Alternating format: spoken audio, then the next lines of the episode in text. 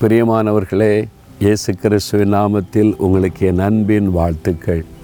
இயேசு உங்கள் மேலே எவ்வளோ அன்பு வச்சு தினந்தோறும் பேசுகிறார்ல உங்களுக்கு மகிழ்ச்சியாக இருக்குல்ல? காரணம் என்ன தெரியுமா? உங்களுக்காக சிலுவையில் தன்னையே பலியாய் கொடுத்தவர். உங்கள் மேலே அவ்வளவு அன்பு வைத்திருக்கிறார். இதை பார்க்குற நீங்கள் யாராக இருந்தாலும் சரி வானத்தை பூமி உண்டாக்கின இயேசு உங்கள் மேலே ரொம்ப பிரியம் வைத்திருக்கிறார்.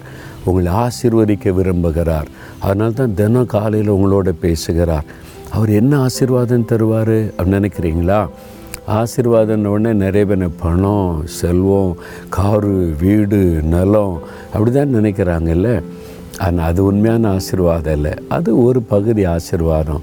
மெய்யான உண்மையான ஆசீர்வாதம் என்ன தெரியுமா? இருபத்தி ஒன்பதாம் சங்கீதம் பதினோராம் வசனத்தில் கத்து தம் ஜனத்திற்கு சமாதானம் அருளி அவர்களை ஆசிர்வதிக்கிறார். சமாதானம். எத்தனை வீடு கார் இருந்த சமாதானம் இல்லைன்னு ஆசீர்வாதமா? இல்லை இல்லை.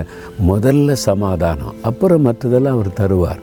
ஆனால் சமாதானம் இல்லைன்னா உங்களுக்கு என்ன இருந்தாலும் ஆசீர்வாதம் இல்லைன்னு அர்த்தம். அப்போ தேவன் நம்ம கொடுக்குற பெரிய ஆசீர்வாதமே தேவ சமாதானம் டிவைன் பீஸ் ஆத்ம அமைதி. நம்ம உள்ளத்துக்குள்ள எப்போவுமே ஒரு சமாதானம். நம்ம சுற்றிலும் பிரச்சனை இருக்கும் போராட்டம் இருக்கும் தேவை இருக்கும் எல்லாம் இருந்தாலும் உள்ளத்தில் ஒரு அமைதி இருக்கும் ஒரு சமாதானம்.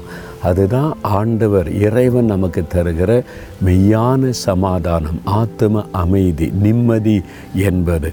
இந்த ஆசீர்வாதத்தை இயேசு உங்களுக்கு தருகிறேன்னு சொல்கிறாரு இந்த ஆசீர்வாதத்தை நமக்கு தருவதற்கு சிலுவையில் தன்னை பலியாய் கொடுத்தாராம். நமக்கு சமாதானத்தை உண்டு பண்ணும் ஆக்கினை இயேசுவின் மேல் வந்ததுன்னு இயேசு ஐம்பத்தி மூன்று அதிகாரத்தில் வாசிக்கிறோம். நமக்கு சமாதானத்தை உண்டாக்க சிலுவையில் அவர் ரத்தம் சிந்தினார் என்று கலாத்திர் ஒன்று இருபதில் பைபிளில் வாசிக்கிறோம். யோவன் பதினாலு இருபத்தேழில் சொல்கிறாரு என்னுடைய சமாதானத்தை உனக்கு தருகிறேன். அதான் தேவ சமாதானம். கடவுளுடைய சமாதானமே நம்முடைய உள்ளத்தில் வரும். இயேசு உள்ளத்தில் வந்துட்டா சமாதானம்.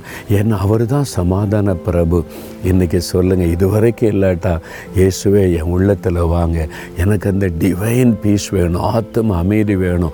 எனக்கு இந்த சமாதானத்தை அருளி ஆசிர்வதிங்க. என் பாவத்தெல்லாம் மன்னிச்சிருங்க. எனக்கு உதவி செய்யுங்கன்னு கேட்குறீங்களா உங்களுடைய இருதயத்தில் கை வைத்து செய்வீங்க தகப்பனே எனக்கு சமாதானத்தை கொடுக்க சிலுவையில் உங்களை பலியாக கொடுத்தீங்க.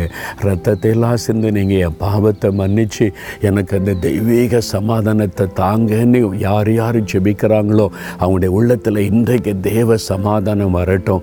உங்கள் பிரசன்னம் அவளை ஆட்கொள்ளட்டும். ஆத்ம அமைதி அவங்களுக்கு உண்டாகட்டும். அவளை எப்பொழுது சமாதானத்தோடு காத்துக்கொள்ளும். இயேசு கிறிஸ்துவின் நாமத்தில் ஜெபிக்கிறோம் பிதாவே.